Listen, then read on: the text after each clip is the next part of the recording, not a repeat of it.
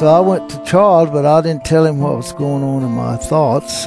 I asked him to give me a straight shot of whiskey, and I always had the pills to make me high or low.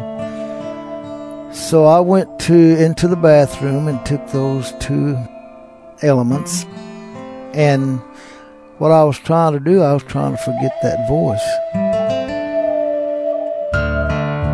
Day. Welcome, my friends, to The Storyteller, where you'll find First Nations people from across native North America who are following Jesus Christ without reservation. On today's program, we'll hear from a former nightclub entertainer whose life was miserable because of the choices he'd made.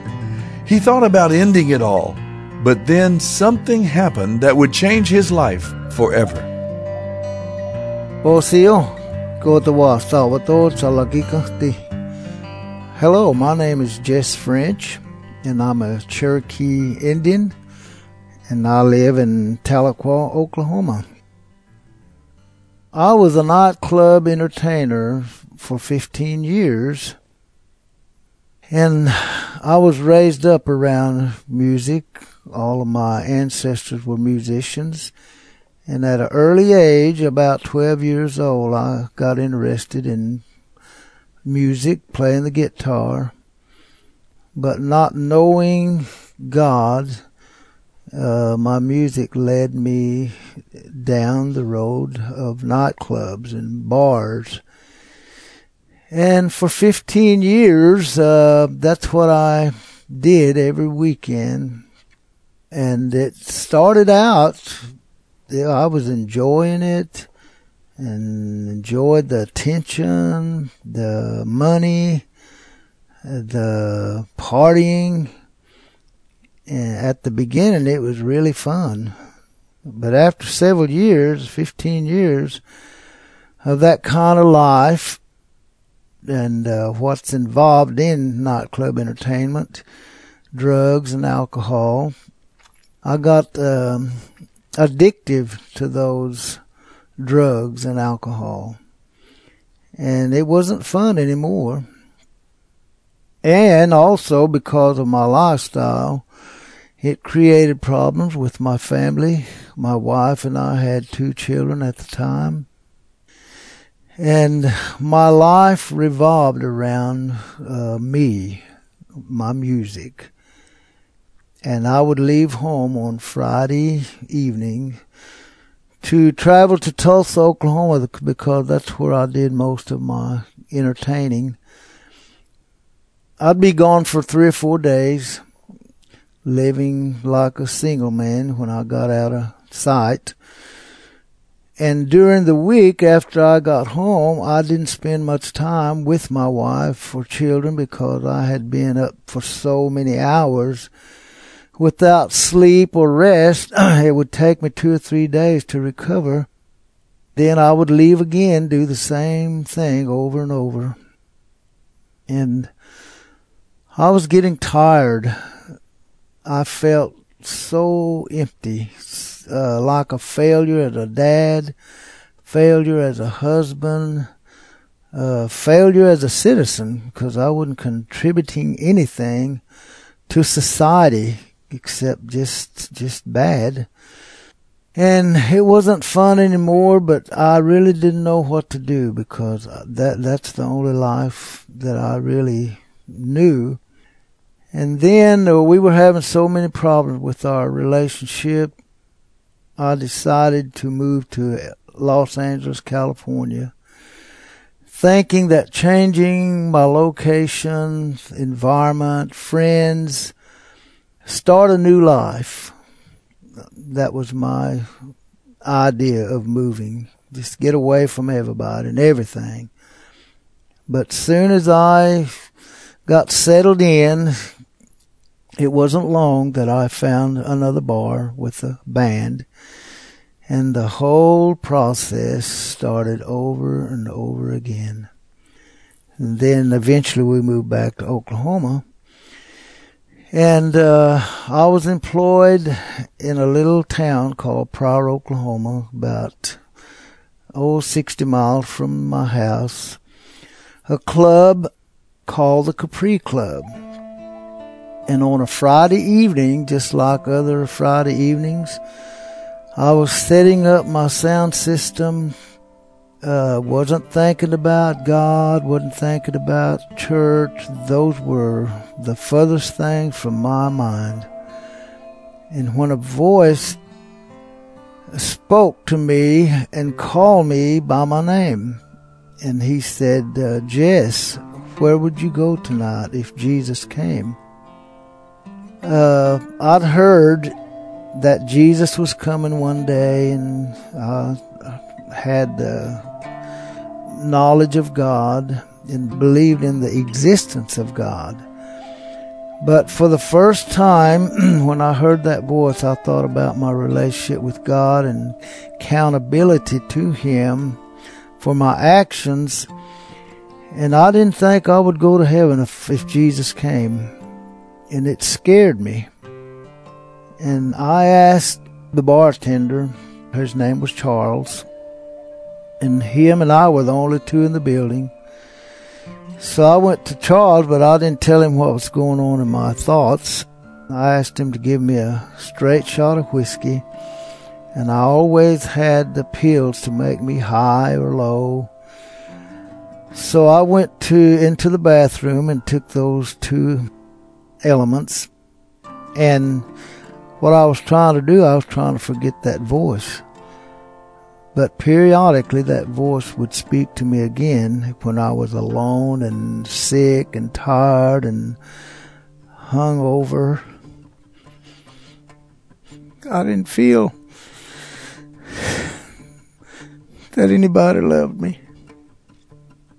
And several times I would contemplate on just hitting a bridge killing myself because I wasn't a good person, wasn't a good husband, wasn't a good father. I came in one morning from the club about 4 a.m. and I woke up at about 8 and I wanted to go to church. And if there was a truth, if there was a God, I wanted him to be real to me. And God said, Jess, you've tried everything and you can't find it. You're still empty. He said, Why don't you try me?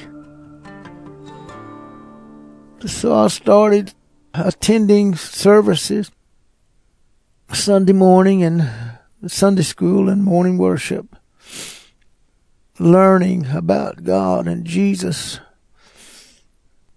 And finally, I learned that my problem was sin. I was born with sinful nature. And I was in bondage. And I learned that God loved me in spite of my behavior and conduct. And that He gave His only begotten Son, named Jesus, to die for me and raised from the dead early Sunday morning. And if I would by faith be willing to turn my life over to Him, trusting only in His finished works on the cross, He would save me from my sins. He would give me new life. I wanted to do that so badly, but I couldn't do it. I had some things hidden in my life from my wife and other things that if I did become a Christian that I there was a possibility that I would lose my family, my wife. But I had to get right with the Lord. I had no peace in my soul. And so finally, after four months of listening to the gospel, I went forward even if I had to lose my wife and my children. And if I did, I, I deserved it because of my life. But fortunately, God allowed me to keep my family. And that morning, when I trusted in Jesus, I felt so clean inside. I had so much peace and joy hope and love. And I had a purpose for my life, and that was to serve God. And I serve Him today with my life in my community and telling others about Jesus through my music to share His wonderful love and forgiveness. And God has given me a new life in Christ. You know, the Bible says, all have sinned and come short of the glory of God. There's none righteous, no, not one. And the Bible also says the wages of sin is death, but the gift of God is eternal life through the Lord Jesus Christ. It's not through baptism because I was baptized at 11 years old, but my life was not changed.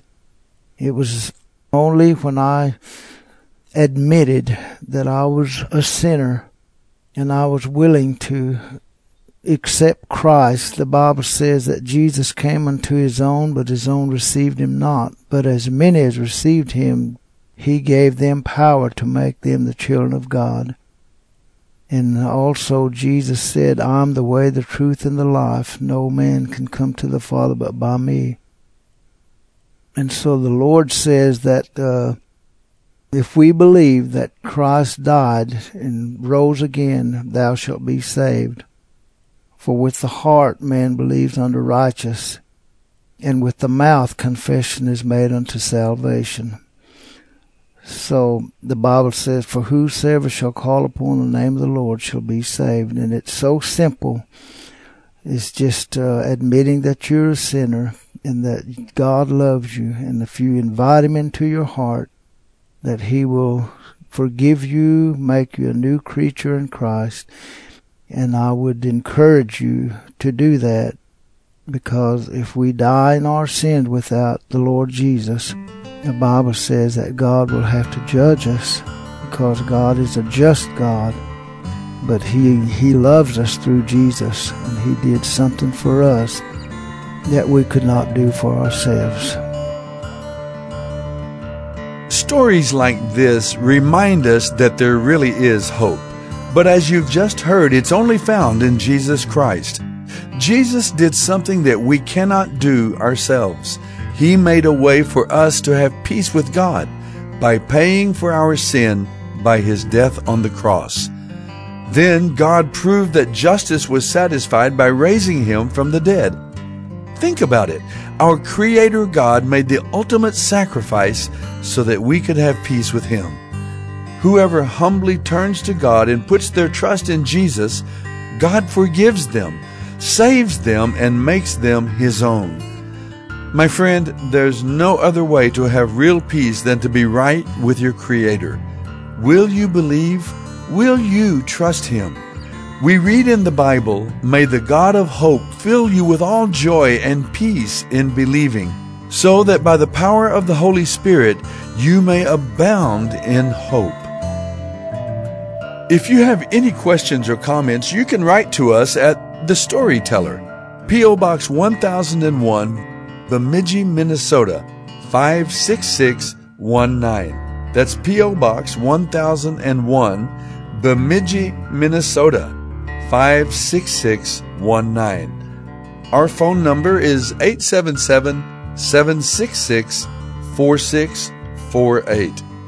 Our web address is withoutreservation.com. Thanks for listening. And remember, the greatest story took place at the cross. For the wages of sin is death, but the gift of God is eternal life through Jesus Christ our Lord.